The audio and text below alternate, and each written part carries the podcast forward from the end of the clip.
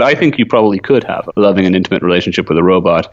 I don't think that people are going to get too caught up in the metaphysical questions for the very simple reason that all the doubts and skepticism that you can have about a relationship with a sufficiently sophisticated robot, and that qualification of sufficiently sophisticated is important here. You could have all the same metaphysical doubts or worries about a human partner.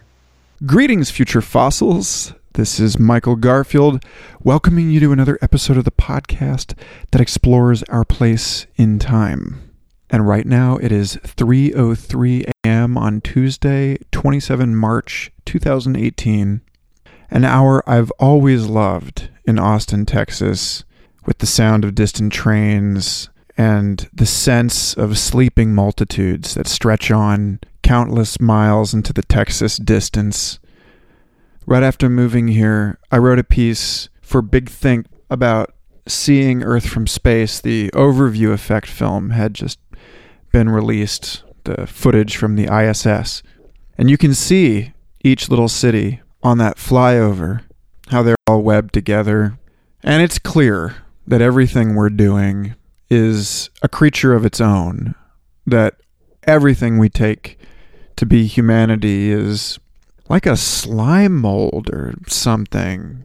Not to slur a miracle, but at any rate, it's these Earth from space night side views that are new, a radically bizarre and novel phenomenon of this planet and also something emergent, something that grows on its own, something in which we're all participating, but which has an agency that both transcends and is in some ways limited compared to us. They're 3 a.m. thoughts, but I really don't know how else I could introduce this episode because at the heart of the discussion about robot sex lurks the great question what are robots anyway? Do we have choice, or are we, in the imagination of cybernetic totalists and Silicon Valley data idolaters, networks of modular processes? What is informed consent? That's what it boils down to, right? If every one of us is just a tendril of the great mycelium that we call the Anthropocene, mistaking our excretion of the necessary building blocks of that next layer of our planet for pollution, as William Irwin Thompson said, evil is the enunciation of the next level of order, meaning that we always mistake the transcendental order for chaos because our brains can't comprehend it. Our resources are only limited by what we recognize as resources, right? This all bears down on some of the most interesting questions I can think to ask. And these are questions that are being tackled by a greater number of most excellent films, graphic novels, and so on, including Her, Ex Machina, Alex and Ada, the Jonathan Luna graphic novel. And that is this question about falling in love with the machine, becoming a machine, realizing we are the machine. Maybe even getting our hearts broken by the machine. Come to think of it, Terminator Salvation addressed this issue also. Kudos, T4. I just emailed a dozen women that were recently recognized on Twitter for their work in robot or AI ethics. So hopefully, we'll have a spree of episodes exploring that from every angle. But this episode is with the estimable John Danaher, co editor of a new volume on robot sex with essays from 18 different authors or authorial teams. It's a very fascinating academic compendium of perspectives on everything from the relationship between robotic sex work and technological unemployment to how robot sex might change the incentive structure of marriage in society and a whole bunch of other stuff. And we're going to talk about a ton of it in this episode. This was a super fun one. I'm really glad I get to share it with you. But first, I want to thank and recognize the new Patreon supporters that have joined the Future Fossils crew this week. That includes John Maybe, Luke Samus, Kelly Matthews, Simon Hyduke. Friends, thank you so much for joining the folks over at Patreon. I am hard at work right now, if it can be called work, on the psychedelic coloring book I promised you all once I hit 100 subscribers, and that is coming. I'm actually going to serialize it and release it to you piece by piece, and it's going to be even bigger and more wonderful than I had even planned originally.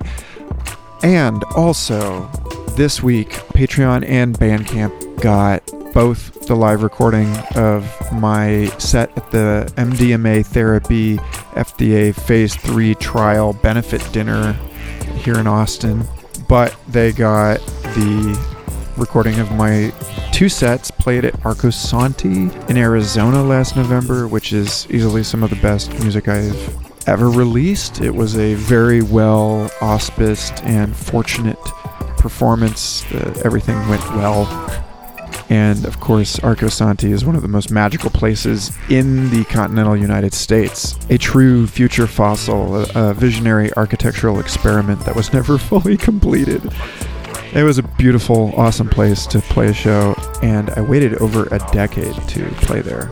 So, those recordings are now available to Patreon kids. Thank you all. I love you. Enjoy this wonderful conversation with John Danaher of the Philosophical Disquisitions blog and the co editor of Robot Sex.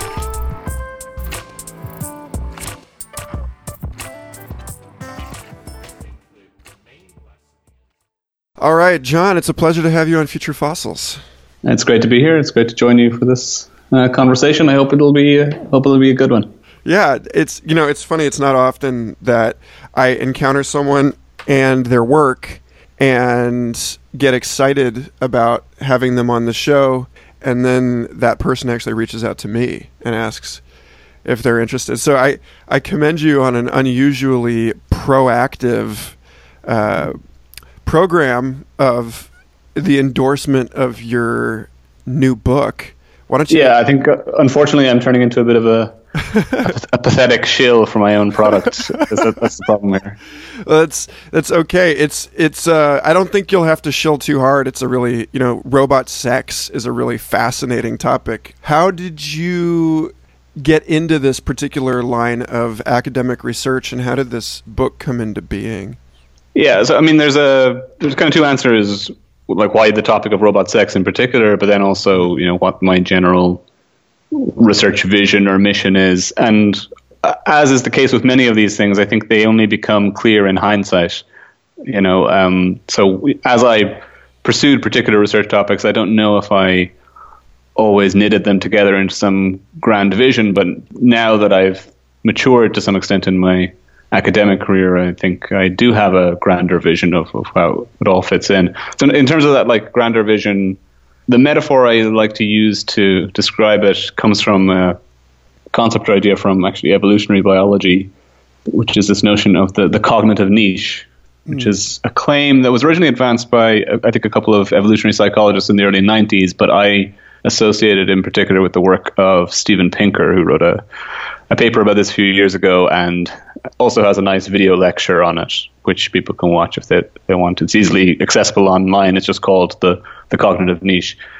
Uh, so the, the idea there is that what is distinctive about humankind, what's interesting about humankind, evolutionarily speaking, is that as with all other organisms, we evolved to fill a particular ecological niche but our niche was one in which cognition was highly prided. So human intelligence, problem solving ability, rationality, intellectual perception, insight, all these things were central to our evolution, and that, that's what marks us out as distinct and different. Now, you, you can dispute certain parts of that claim, and people will by pointing out that there's more similarities we have with other animals in some of their cognitive solving abilities. So if people have seen these famous videos of crows and their ability to solve problems, they will maybe find that notion of the the cognitive niche being distinctly human somewhat problematic. Yeah, but I, have shared actually as just a, a poke in there. I've shared uh, some stuff on the Future Fossils Facebook page about Corvid problem solving because the ability to plan a seven step puzzle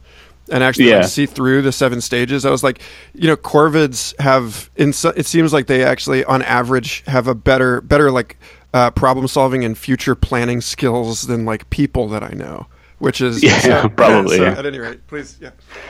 Yeah, no, like the, their problem solving ability, abilities are pretty impressive, and probably actually more impressive than some of our closer relatives like chimpanzees and gorillas and things like that. So uh, it's, it's actually a fascinating area of research. But setting aside the precise facts here, the general idea I think is an interesting one that we evolved to fill this cognitive niche, and it, it rings true to a certain extent anyway. There there is something uh, noticeable about human cognition and ability as being a, a distinctive trait. Now, what I'm interested in is how we've used technology and how we have integrated ourselves with technology as part of further developing and elaborating on this cognitive niche. So we use our technology to reshape the cognitive niche in which we live. So new cognitive abilities and things like that become more important and more distinctive over time, or important over time and there's a lot of interesting kind of cultural history on this topic, which you can you can find. But I think what's interesting about the cur- the current moment, the present moment, is that we have arrived at a, f- a fork in the road. Uh, this is the argument I would make anyway, whereby we may be evolving ourselves out of the cognitive niche. That our technology is becoming so advanced and so cognitively capable on its own that the relevance of human cognition in particular to the future is less clear. So some of my work has dealt with this theme in various ways. So I wrote a paper a few years ago called The Threat of Algocracy, which was about the role of algorithms in political governance and how this was taking over from human decision making authority and replacing human decision making authority to some extent. And humans effectively just become validators of decisions that have already been made by machines for them and you know I've looked at it in other areas like work, the automation of work, and so I'm I'm interested in general with how advanced artificial intelligence, robotics, technology is changing the human future and what the future holds for us. So I think the idea of intimate relationships with machines is a, a kind of natural outgrowth or progression of that. So that, like that's kind of the grand vision of, of where this comes from. So it's like trying to plan for the human future in light of the fact that the cognitive niche may no longer be where we occupy ourselves in the future and how technology changes that. Yeah. So that, that's that's the grand answer to the question. There's a more mundane answer to the question as well.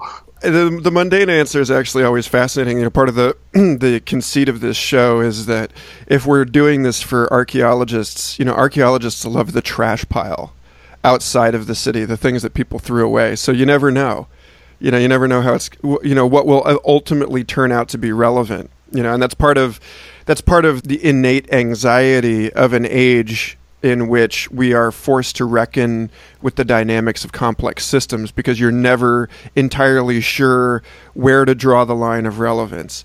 But um, at any rate, I, I, wanted to touch on this particular thing because in your papers on the book that you you sent out, the introductory materials on this book, you know, you you bring up the classic scene from Futurama of they show the old school reel don't date robots and you bring it up in context for you know various arguments for and against robots as you know sex companion replacements. But it's it's a really useful uh, cultural touchstone i think for this general concern which is that as we sort of instrumentalize the various qualities of a human being. As, as we start to interrogate our you know phenotype and break it down into a series of functions, the more totally we we sort of analyze a human being in light of a like a cybernetics model, then we're seeing the economic incentives for this come in and and just make everything that we thought uniquely human no longer uniquely human. And you know, this is this has been coming at us from a multiple, uh, like from a variety of angles. You know, you already mentioned that research into the cognition of non-human potential legal persons like corvids and, and other great apes has dented our sense of primacy in the in the cognitive world. And so you know when you get into this stuff like Alan Turing saying that asking whether a machine can think is like asking whether a submarine can swim you can see that we're getting into some terrain where it becomes very fuzzy what actually distinguishes us from not only the rest of the quote unquote natural world, you know, the world that is that is born beyond the scope of direct human control, if not human interference, but into this world of our creations. And, you know, there's I think there's a lot of really fruitful investigation along the lines of at what point do we stop treating these things like tools and start treating them like children? But maybe that's like getting ahead of ourselves because because the rundown for this book is is so thorough and, and fascinating, and you know the first few chapters are are just basically you know should we even be thinking about this and what is the case for this stuff? So I I, I want to give you an opportunity to launch a little deeper into the theory of all of this stuff. I guess maybe the question would be how did you get from the general human technology exploration into like a living sense that sex is the area that deserves our focus that deserves a, like you know a, a, collection of essays from all of these really interesting people to champion and say look this needs to be discussed like now rather than later yeah, um, so I mean, there's a lot to kind of engage with there, but let me give what a, the mundane answer to why this topic in particular is that I'm thinking in general about human relationship with technology, and somebody asked me if I would contribute to a collection of essays on technological unemployment and its consequences for society. And this is a topic that a lot of people have written about, and I f- I wasn't sure if I could add anything distinctive or new to the conversation about it. But at the time, I was teaching a course on ethics and law, and I was looking a lot at the ethics of sex work and pornography. And so I was engaged with those kinds of debates. And it struck me that a lot of conversations around technological unemployment tend to focus on what we might call, you know, mainstream, socially accepted or validated forms of work. The automotive worker, the factory worker who is displaced by the manufacturing robot it tends not to focus on you know, black market or socially illegitimate or perceived to be illegitimate forms of work. And sex work was an obvious one of those. And I thought, well, wouldn't it be interesting to explore the consequences of automation and robotics for these black market forms of labor, specifically sex work? And there had been a few people who had written about this topic already. Um, David Levy was a famous one. He wrote this kind of short, uh, popular book about the future of love and sex with robots. That's pretty much the title of it. And there were a couple of other people who wrote about you know the future of the sex work industry in Amsterdam in the year 2050, how it would be po- peopled or populated by androids instead of human beings. And you know, I was interested in the the arguments that they were making, why they thought that sex workers would be displaced by robots just as much as the manufacturing workers are being replaced by robots. Uh, but and I also wasn't entirely convinced that this was true. And this kind of links back into the general theme I have as well about the, the cognitive niche and the future of humans in relation to cognition. It struck me that there's a case to be made for thinking that sex work might be actually one of those areas that is relatively resilient to technological displacement. Because there's something perhaps distinctive and different about human to human intimacy and that kind of contact that can't be easily automated or replaced by a machine so that like that was one kind of part of the argument I was presenting that like there might nursing. be a reason. Yes, so like there's something about the erotic labor or erotic capital that is not easily um, automated or uh, mechanized. Now, people are trying to mechanize the, the care between a a nurse and a patient. You know, there are these care robots that are being rolled out across the world. So I'm not suggesting that people won't try to do this, but and what all I'm suggesting is that maybe there is this preference for human to human contact in the sexual arena. And then also the other thing that struck me was that the kinds of advances that are taking place in technology and automation and robotics are more likely going to proceed faster in other areas.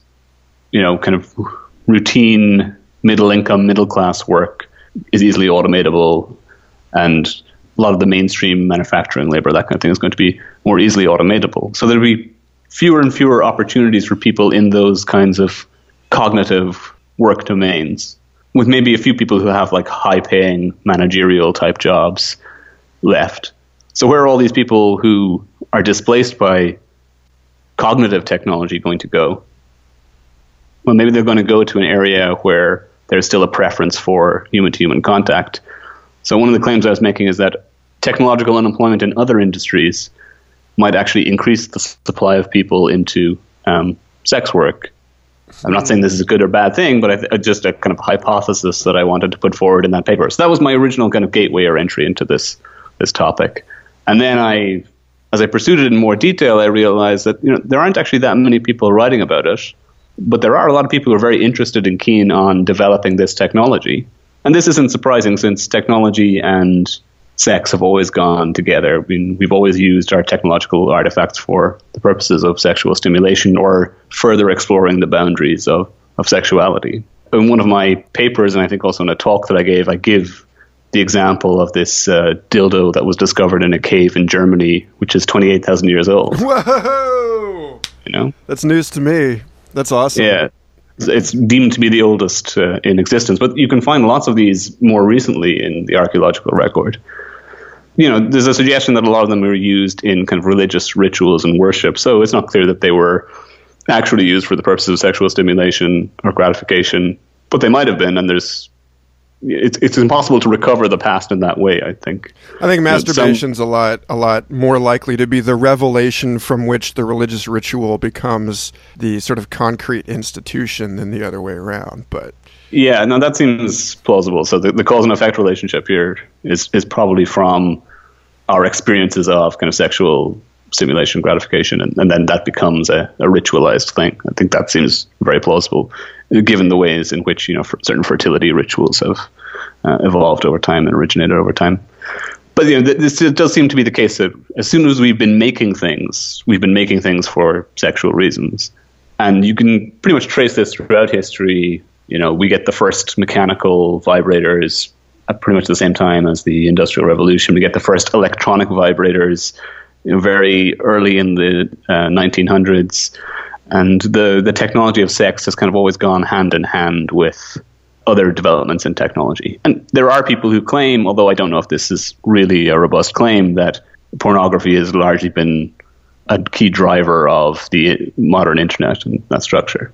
It seems that way it seems to dominate a lot of it. I mean, if you look at certain statistics, it's I don't know thirty to forty percent of all internet searches are porn related. So, so I'm I'm writing a book right now exploring evolutionary dynamics in the context of futurism and like looking at what are the trends at least locally you know at least in the niche that we have constructed and then also more generally you look at like general evolutionary dynamics and like what in in light of those things can we really say about the future? And one of the things that seems fairly obvious is that from an orbital point of view, not the complexity of individual organisms, but the com- overall total complexity of the biosphere seems to have ratcheted up uh, due to the increasing complexity, you know, from like niche construction and niche uh, inheritance, and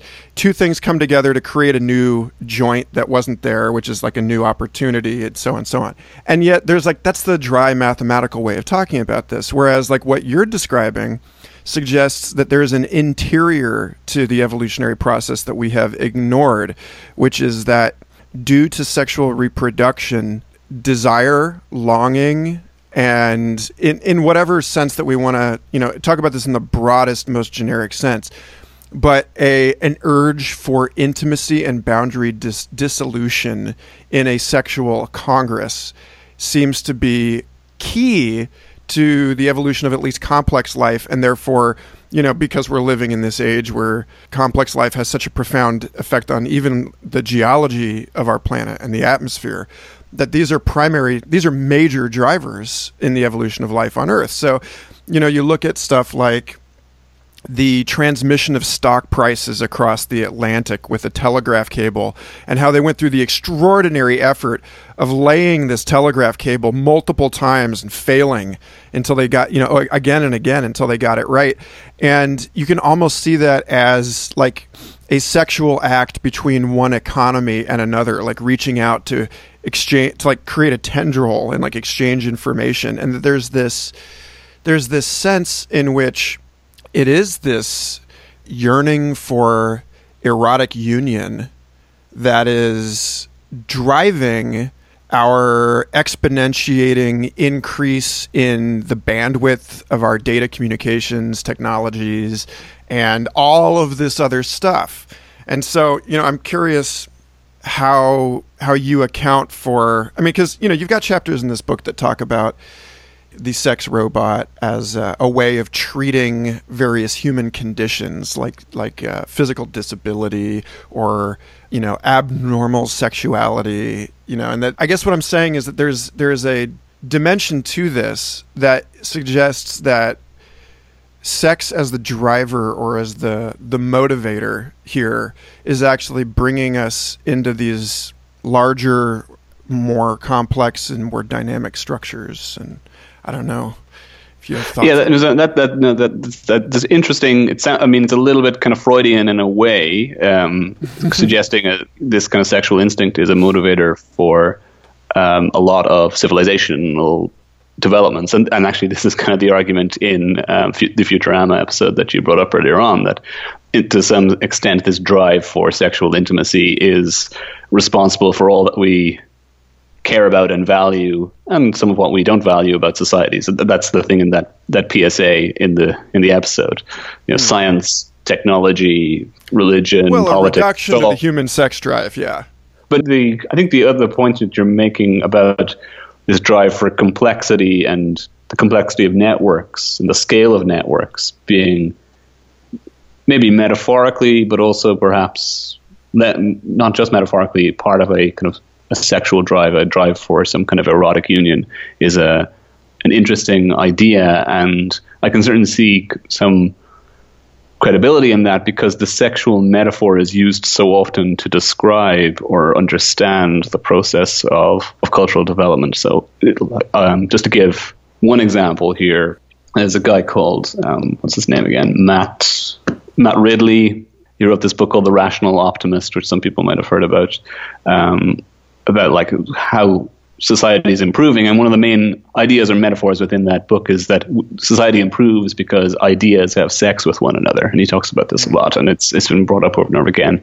Idea sex, this kind of union, merging and melding of ideas as being key to prosperity and growth. And you get this a little bit as well in, in, in the kind of dry, complex mathematics of complexity. You get this idea too. I don't know if you've read Geoffrey West book. Is it Geoffrey West's mm, book Scale? No, no. Tell me. There's a reason enough book, so it's looking at he, he's trying to uh, um, work out the mathematics of scaling laws across multiple domains uh, in biology and in sort of economic development as well. So and in cities too. So you don't like why some of it's very interesting about like cities are highly economically productive places, but they actually often use less energy than you would expect on a per capita basis. So there's actually a d- decrease in the amount of energy consumption per capita in large cities versus uh, rural areas. And, and why does this happen? And, and why is there more economic productivity at the same time? And he boils it all down basically to these networks and branches that people are tripping over each other more often and they get to collaborate and merge and cooperate. So, that, I mean, there's something there in that idea of, of achieving cognitive union that is important to uh, economic prosperity. And maybe there is something deeper in that about the, drive for kind of erotic or sexual union as well. Um, there was something that occurred to me before we started this conversation because of you. You mentioned your interest in evolutionary biology and history, and also I've been quite interested in some of the critiques of, se- of the technology of sex and the, the problems with it. But uh, one thing that is often said about human beings is that you know, we're the only species that actually knows about the relationship between sex and fertility, you know, sex and pregnancy. It's a recent essay in Aeon magazine, if you ever read that. Yeah, it's great. About this idea. Yeah. It says, so obviously all animals have sex for reproductive reasons, but they aren't aware of those reasons. You know, there are reasons for what they're doing, but they're not consciously reflecting on those reasons. Whereas we do have that conscious reflection and connection. Ostensibly, right? Yeah. Yeah, and like a common conservative critique of modern sexuality is that we've somehow lost the link between sex and reproduction. You know, be, be, due to contraception, we've broken down the link between sex and fertility. But I, I like I wonder whether we are actually just kind of returning to or recovering a more know, primitive understanding of sexuality. well, that's nowadays. that's that's fascinating because I don't I don't know if you know um, the historian and mythographer William Irwin Thompson, but he's a really fascinating guy who's written some on sex in a post-industrial and meta-industrial world culture, and you know he sees all of this in light of the total like quantification commodification and industrialized replacement of biological function by the machine. So, you know, he's actually, you know, he's looking at this in terms of the ways that human reproductive ability is challenged by the toxicity and stress of our modern environment and how uh, as we defocalize basically as our contemporary society dissolves the traditional views of the body with its focused erogenous zones and its areas of taboo and it dissolves it into this anarchic sort of anything goes anywhere could be er, and this is getting increasingly true with the idea that you know we can start hacking into the brain and rewiring it to make you know make anything uh, you know the most erogenous part of your body. And everyone's gonna have i can imagine this like uh, radiating diversity of sexual strategies as we get more and more control over our nervous systems you know and that you know it's already the case that each of us has our own special sort of you know different strokes for different folks but it could get to a point where it really is it's almost like pgp encryption like you got to have your private key and i don't know. Anyway the point is that he's you know he's looking at this in terms of our movement into both the light and dark side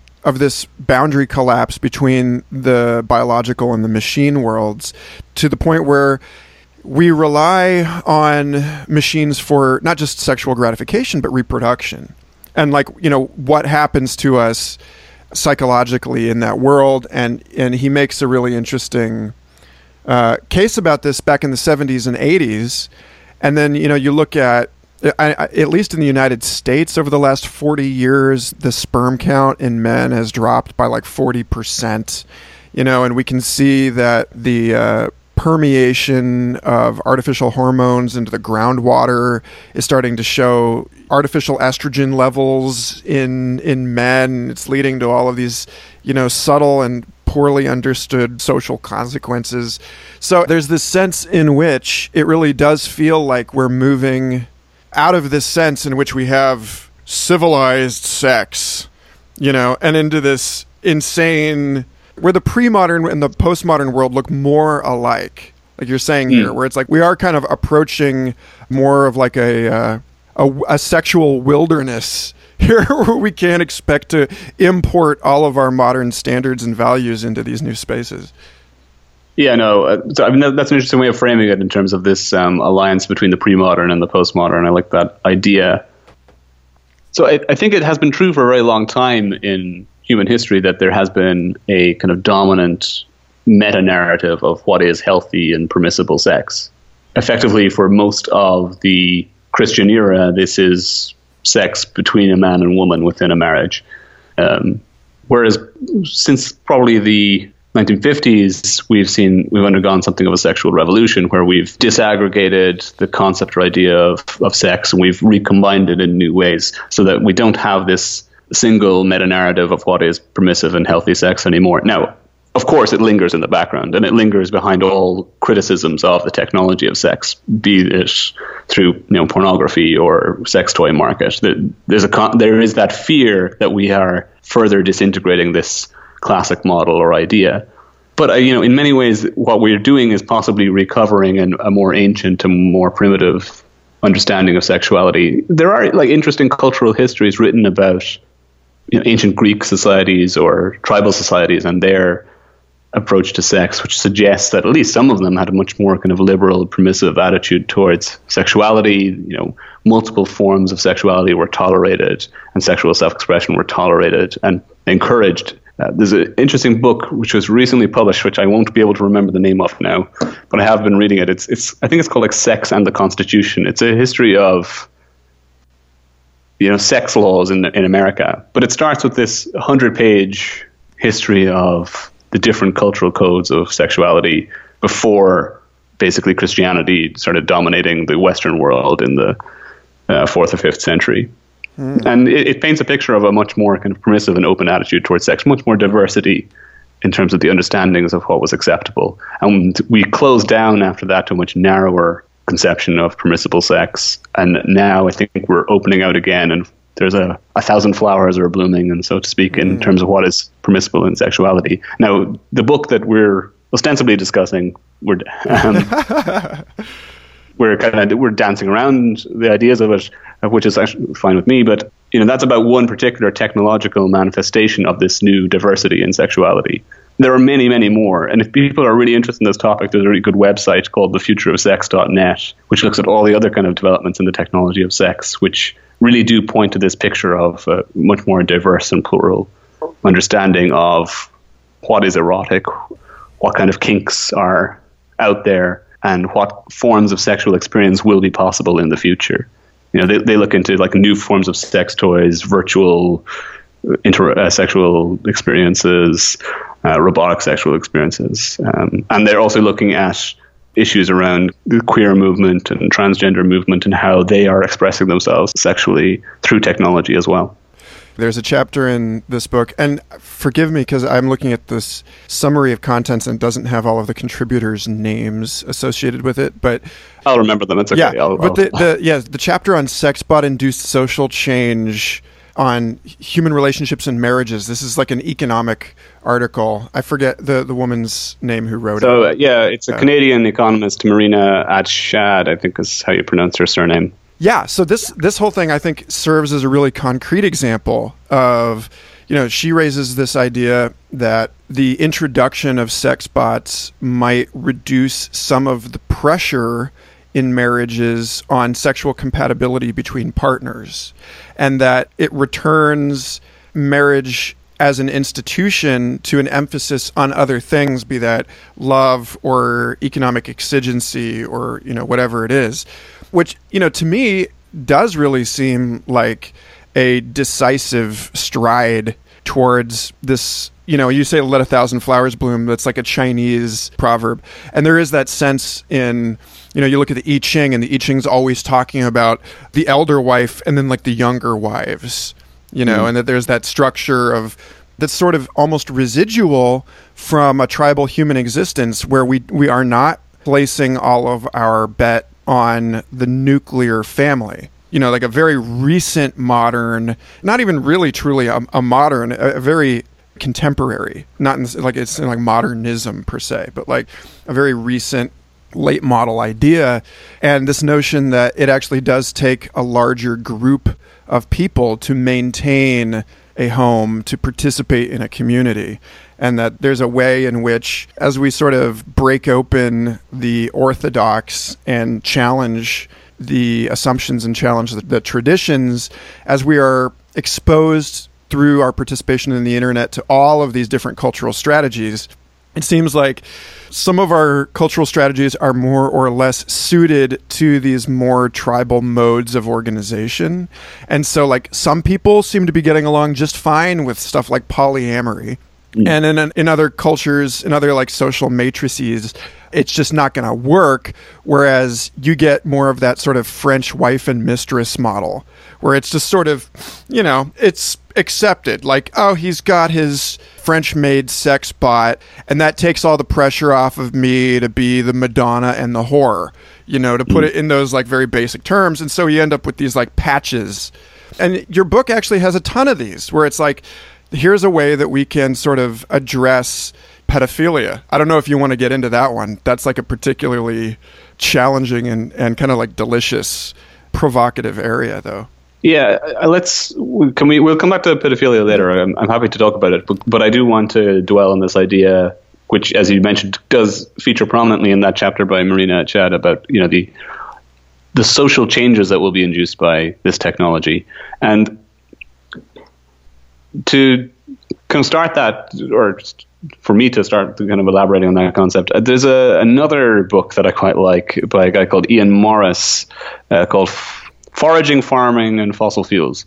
So it's about three different value systems that have dominated in human history and how they have been effectively coincident with uh, different kinds of technology of energy capture. So, tribal society, the form of energy capture is foraging and hunting to some extent, but primarily foraging. In agricultural societies, the f- predominant form of energy capture is farming, of course, agricultural uh, methods of producing f- food. And then in fossil fuel societies, obviously, fossil fuels are the, the, the key driver of energy capture. And with like within his book, he talks in particular about sec- values around sex and sexuality and how they have shifted over time. So from the tribal society where you have a um, a slightly looser and more permissive attitude towards sex to an agricultural society where everything's locked down much more because there is a core family unit centered around the farm. And it's important for the people controlling the farm, the men, the, as laborers, to control and police the sexuality of the women in that uh, society in order to sh- ensure that they can pass on their land, their property to the next generation. So, you know, sexuality becomes very much kind of bound up in maintaining the the farm, the agricultural holding as the um, kind of prime source of economic value within that society with fossil fuel based societies where you get really urbanization, much more urbanization and large city growth, you're getting a breaking away from that idea again, although it still lingers, obviously, to some extent. There's, there's constant overlap between these different systems of values. And one of the things that Marina Adshade has done in lots of her work is to talk about how other forms of technology ha- are influencing and breaking down the traditional agricultural or nuclear model of the family.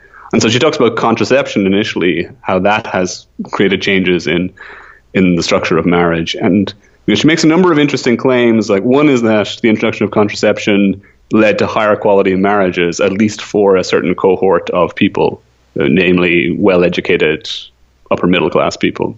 And, and there does seem to be fairly strong evidence that she points to that suggests that this is true because what contraception did is it lowered the costs economically and socially of women having sex outside of marriage.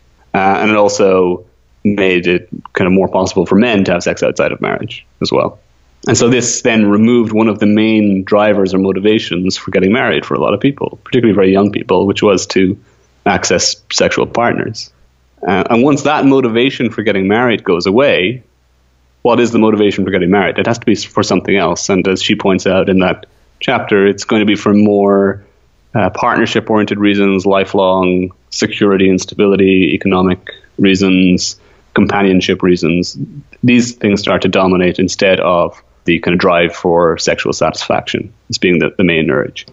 However, I mean, she points out that this is only true for a particular cohort of people who ha- are well educated about the effects of contraception and have access to it and so forth.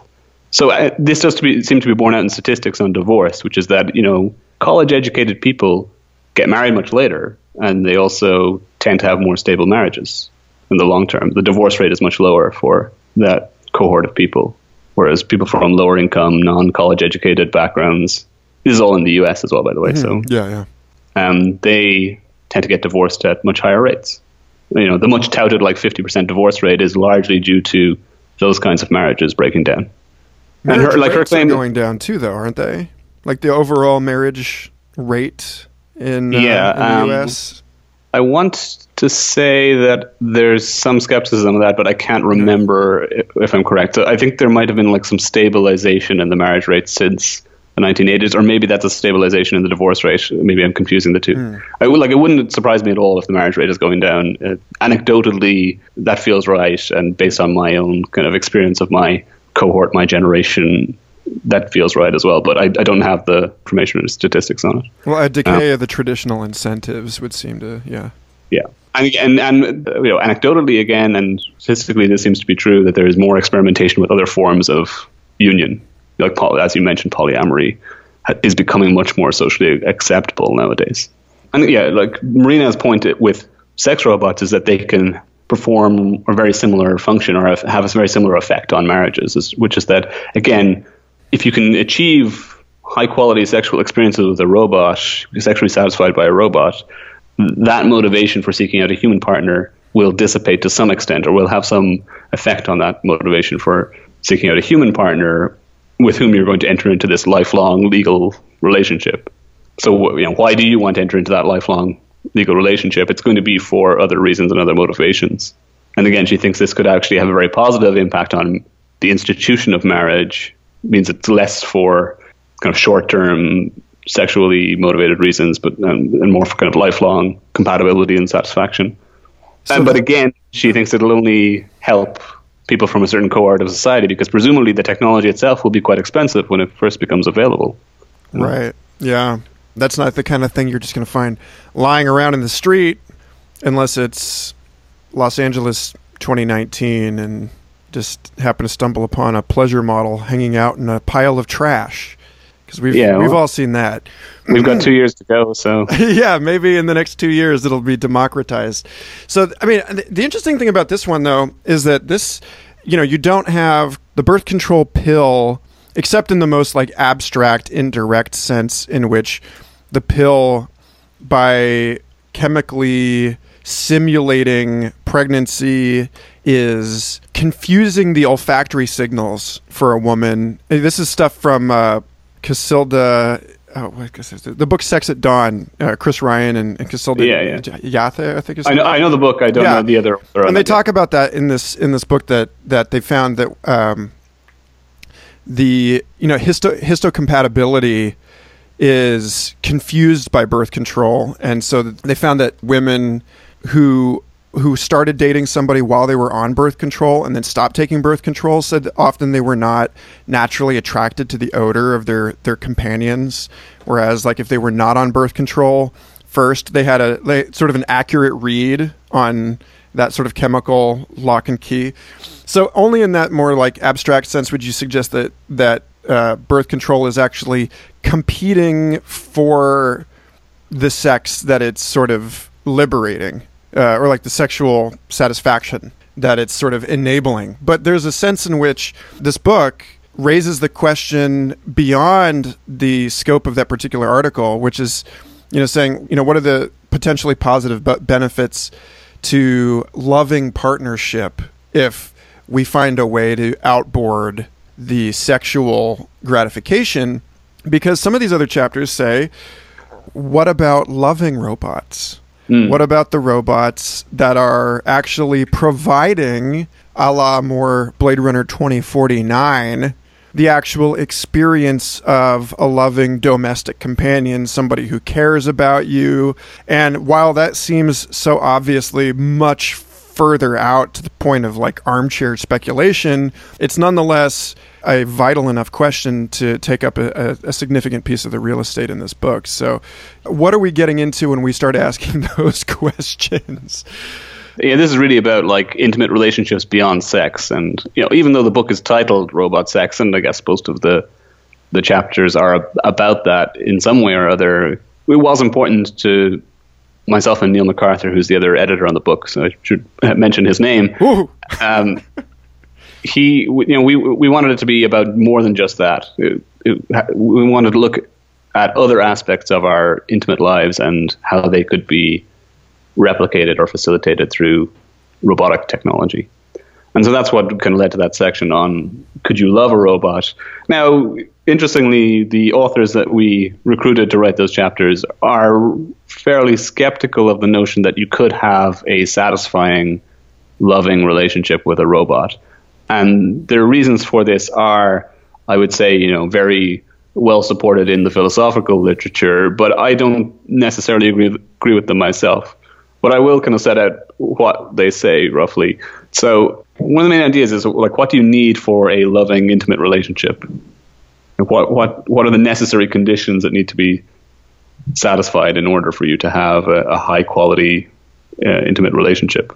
Well, mutuality, right? Yeah yeah so the, the main claim that's made is it's some kind of mutuality like it's not a one-sided asymmetrical relationship where one partner gets everything and the other partner is left basically servicing or serving their, their needs and the concern with robots is that they would not be able to engage in mutual exchange with human beings okay now there are a couple of reasons for this One is that, well, you know, what's going to be the economic model or behind the production of sex robots? It's presumably to give people, or robots, intimate robots more generally, to give people what they want. Okay, so you go into the Lovebot store and you say, I want a, a partner with all the following traits and characteristics, and they say, okay, I will custom make you a partner that has all these characteristics put them into a this robotic form, whatever form you like, whatever tickles your fancy. It's and you can change around the parts later on if you want, if your preferences happen to change. You know, it's all perfectly customizable at all times to fit whatever your set of preferences are. So it's all about satisfying your desires and your interests, and there's no there's none of that give and take and mutuality. You know, obviously there are forms of technology at the moment that try to do something similar when it comes to finding you intimate partners. A lot of internet dating services are based around these algorithms that try to find matches for your values and interests and so forth. But there's a limit to how much they can cater to your preferences because at the end of the day, you will have to meet with the other person and they may not be the perfect customizable fit for your preferences, but the robot could be. Right? And so there's a concern about the asymmetry of the relationship that's involved there. So that's one reason for concerns about loving relationships with robots. Another reason is that these are slightly more philosophical reasons. To ha- to be able to engage in mutuality, the robot would have to have some kind of mentality, some mental life. You know, in, be able to f- have desires, form intentions, be able to communicate those and act on those in a meaningful way with you. And some people are deeply skeptical of the notion that robots could have that kind of inner mental life or mentality, that they will always be just facsimiles or acting out a part. They, you know, there won't be anything really going on behind the eyes of the robot. It's all a facade. It's all fakery. And then the other claim that's made is that in order to really have a satisfying intimate relationship with somebody, they have to freely choose you. It's not just enough for you to choose them, they have to choose you as well. So there has to be that perfect coincidence of wants and desires, to use a more you know, economic uh, term or way of putting it. And you won't have that free choice in the case of the robot because the robot will be programmed to want you, to love you. I think you mentioned Blade Runner 2049 there, or yeah, Joy, the yes. Joy K relationship. Yeah. So, spoiler alert for anyone who hasn't seen it, but um, you know the, the relationship between Ryan Gosling's character, who I, I can't, what's the, his character's name? K. His, yeah. And his virtual companion. You know, she's not a robot; she's a, a projection of but yeah, there are inter- interesting scenes within the film about how they try to engage in an embodied interaction, which people can uh, watch if they like. Um, so, you know that that relationship when it's portrayed on screen is quite, I, I would argue, quite touching in many ways. And again, massive spoiler alert here. If you don't want to hear about this, switch off now. When she is shut down at the end, you know that was to me that was quite a, an emotionally wrenching scene. But later on in the film, you see that oh, these things are just in mass production. You know, he walks by the advert. They're, they're selling all these things all the time, and there must be millions of joys out there, all designed to cater to the preferences of their customers. Does this knowledge, does this awareness somehow make that intimate relationship that they had and that we witnessed on screen and that seemed quite tender and affectionate somehow less valuable? Yeah. Uh, does what's it? your answer? I mean, does it? I, the, the same question is brought up actually again by the show that got there first, Futurama. When has Futurama has the episode with the Lucy Liu robot army, and one of them is programmed to love Philip J. Fry, and I, I that scene was running through my head in Blade Runner twenty forty nine because the exact thing happens where she says, "I'll always love you." Memory deleted. you know, and then it's like that that tension that we're experiencing mm. here. And you know, you you mentioned this in the rundown about you know crossing uncanny valley, that it might just be our habituation to these things. That right now it seems like we couldn't develop an emotionally satisfying relationship with a robot for the same reason that 200 years ago, the average person then, who we'd consider a bigot now, felt that you couldn't have an emotionally, you know, that your your British person thought you couldn't have an emotionally satisfying relationship with an Irish person because they were, you know, subaltern, and it's like that ain't yeah, right, sure. you know. And you get yes, it, like so marriages across racial divides, homosexuality, all of these things were frowned upon historically, and people uh, were dismissive or critical of the claim that you could have And it's important to remember that concerns of the interiority, the mental life of these other races were as real then as these concerns of the mental life or interiority of a companion robot seem to us to be now. And so it is a very yes, muddy yeah. area. And, and, and, there are a lot of people, and there's an emerging interest in this whole concept or idea. You alluded to it earlier on of you know non-human personhood and the rights of non non-human animals, and also potentially non-human machines, and whether they have rights and interests as well.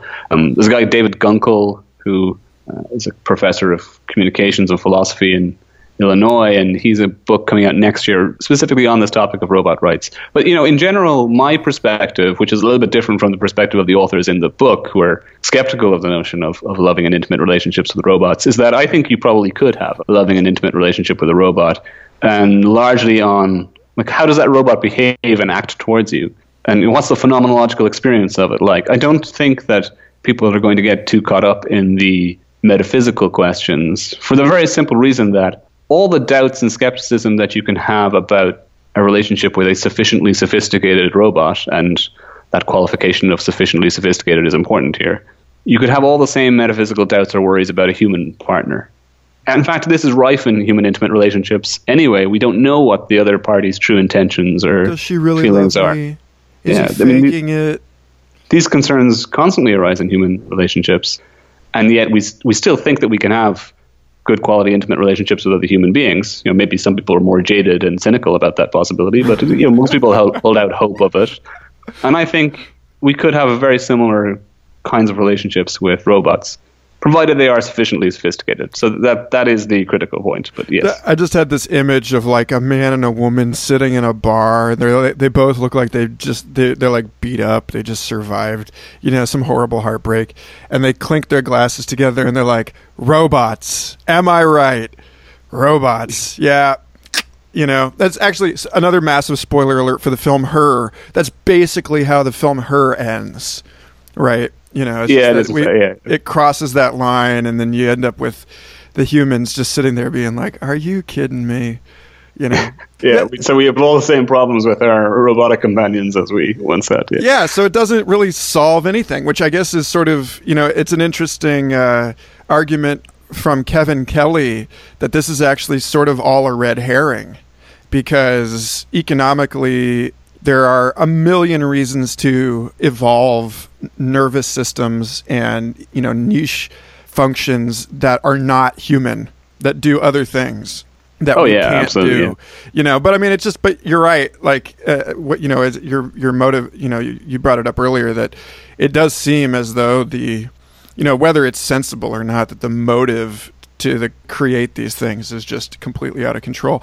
I wanted to touch on something that you brought up here a moment ago, which is the issue of choice. And you know, out of respect for your time, maybe we can we can kind of like wrap it up here in a few. But I just want to touch on this thing because this issue of well, we'd have to find a way to make them choose to love us, mm. which hmm. means giving them the opportunity to say no. And I was like, when I was like reading this book, I was imagining this sort of thought experiment where like you would if you're you know you're coming up with a new cryptographic key for your you know bitcoin wallet or whatever and you want to induce as much randomness as possible as much entropy into it so you get a truly random key.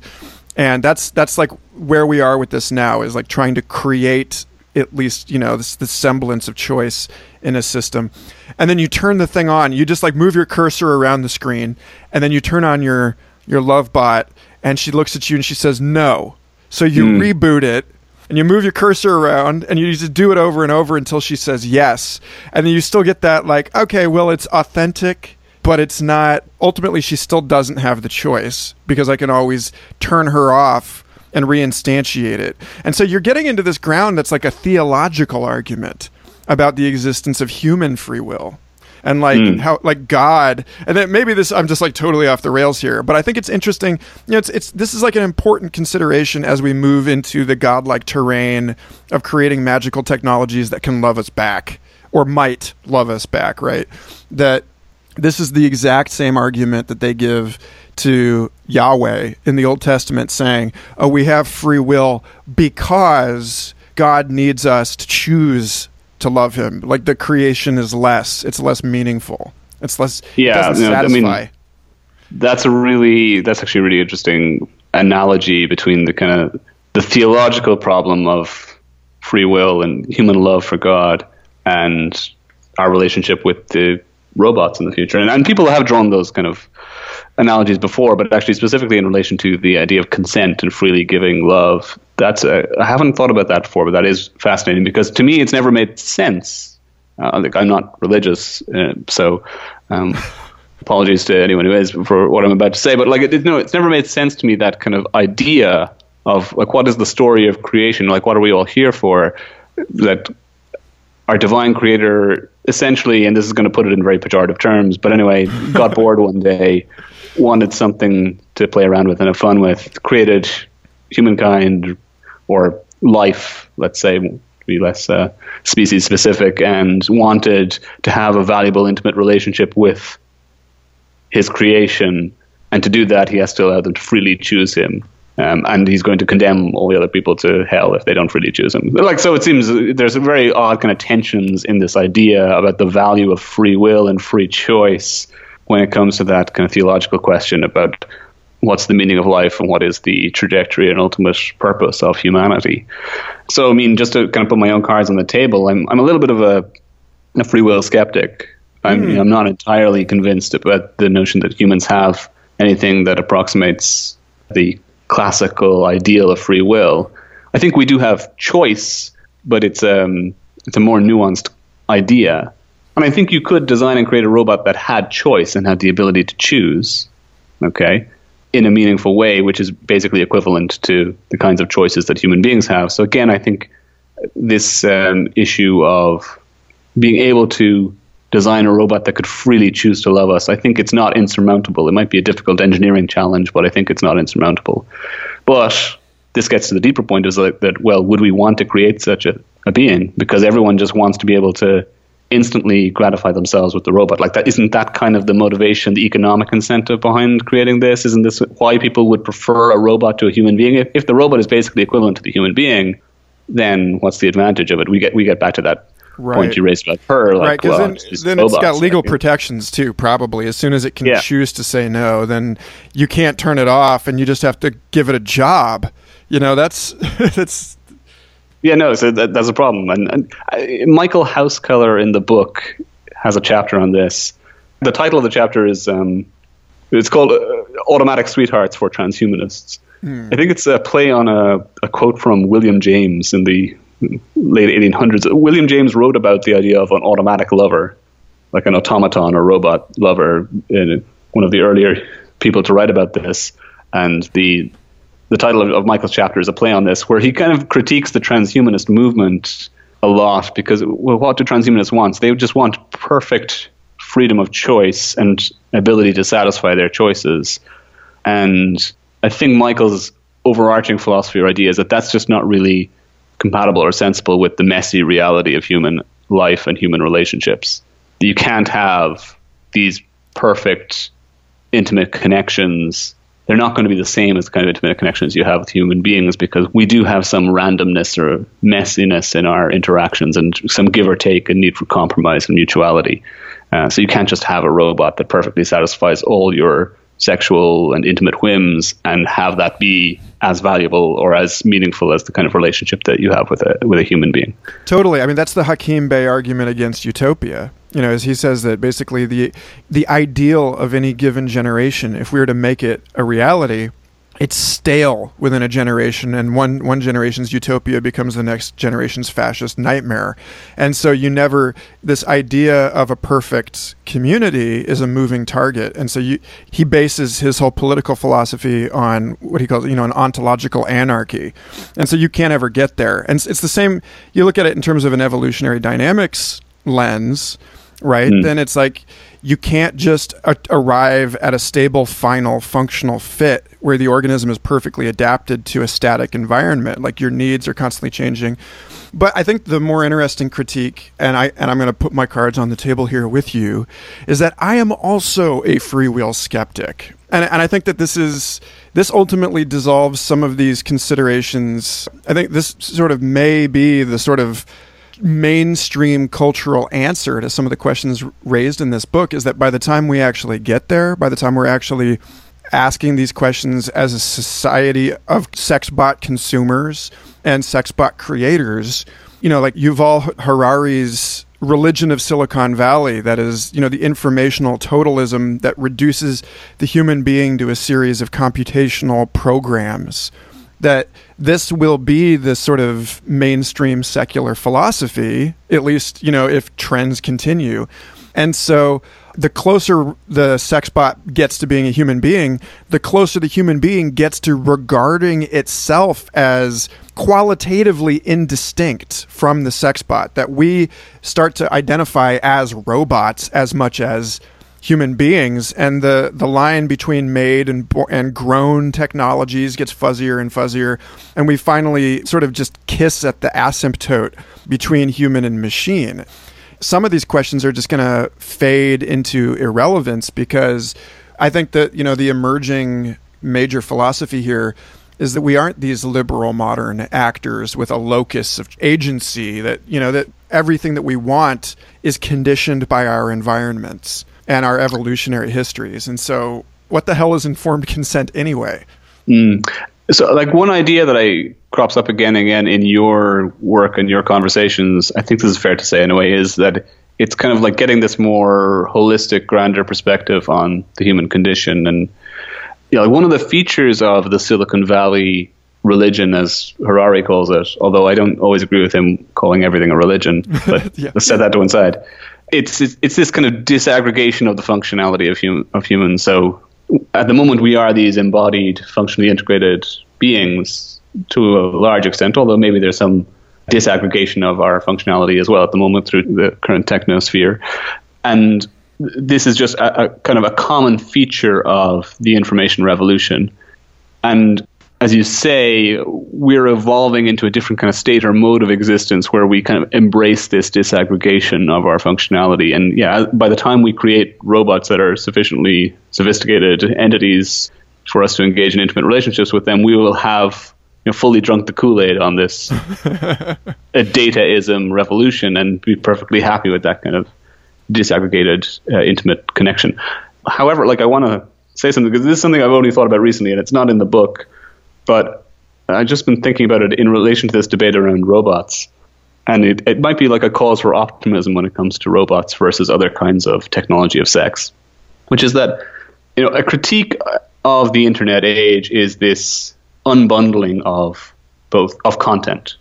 Mm-hmm. You know, traditionally when you bought a newspaper, you had to buy a bundle of articles.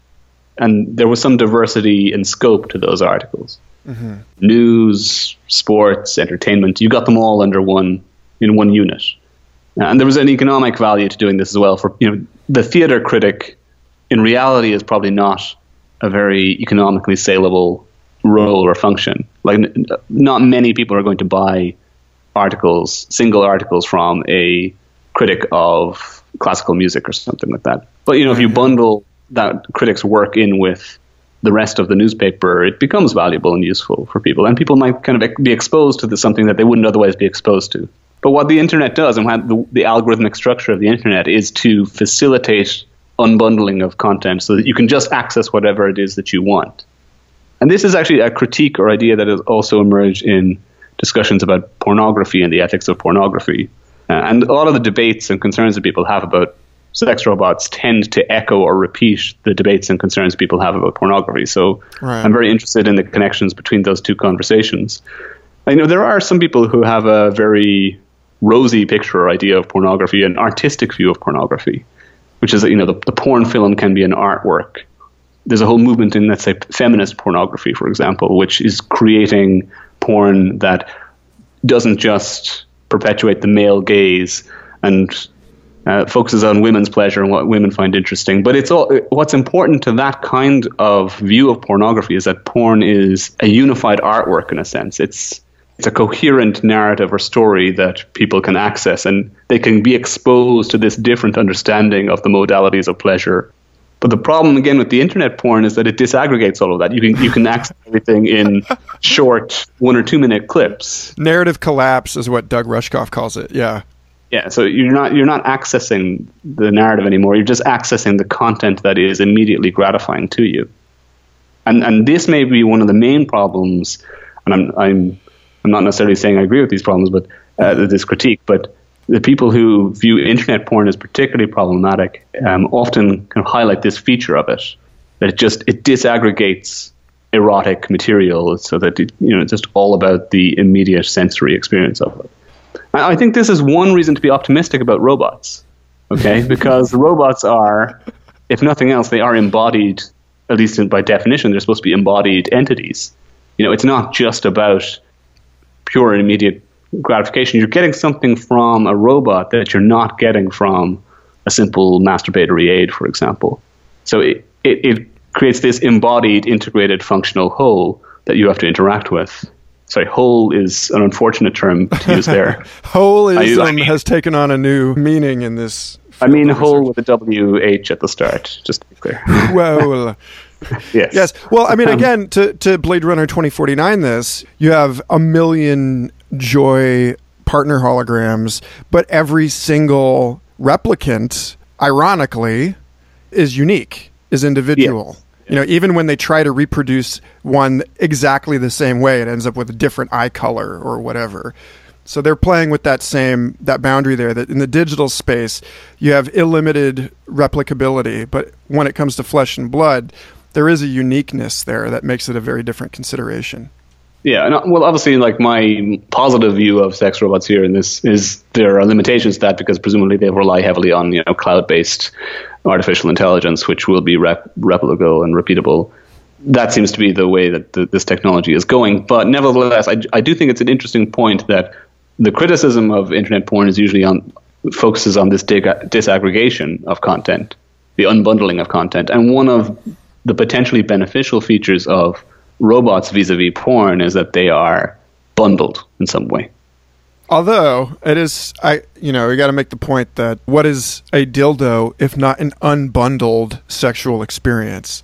And there's oh no, absolutely, yeah. yeah I can imagine another uh, sort of point that I'm trying to make in this book is that the future isn't more of one thing or the other, but really this it's it's more of everything. It's this increasing diversity of niches and actors to fill those different niches, right? So, I imagine your book as the herald to this this coming Cambrian explosion of sexual technologies that makes Rule 34 seem positively childish and that you know marrying your sex bot is going to seem positively quaint in a hundred years but um I don't know. Yeah.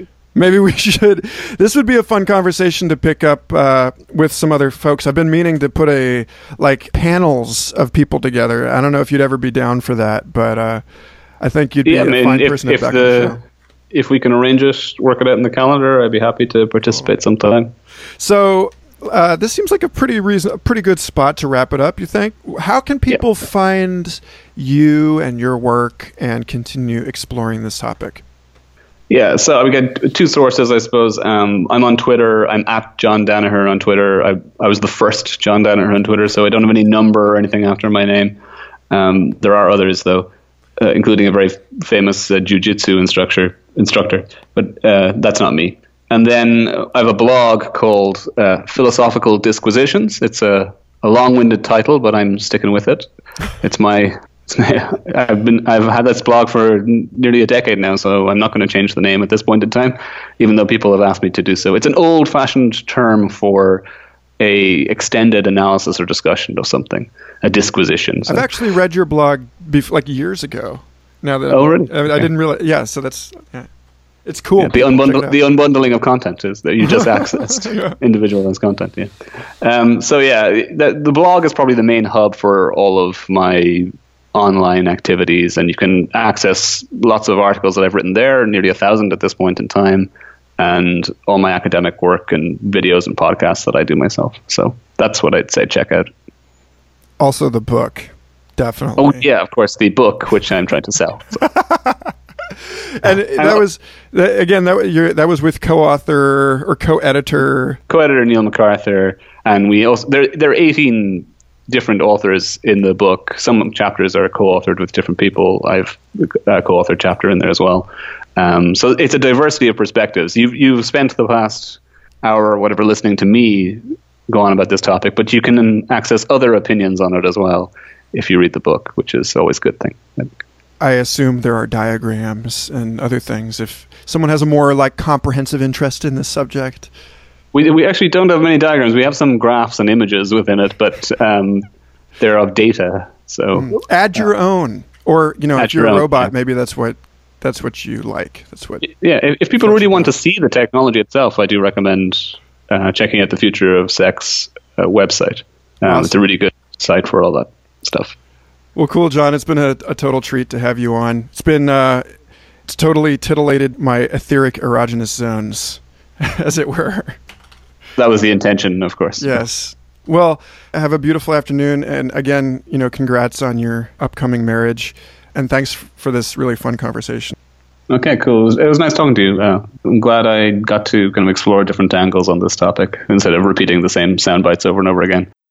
Thanks again for listening. I hope you found that episode as satisfying as I did.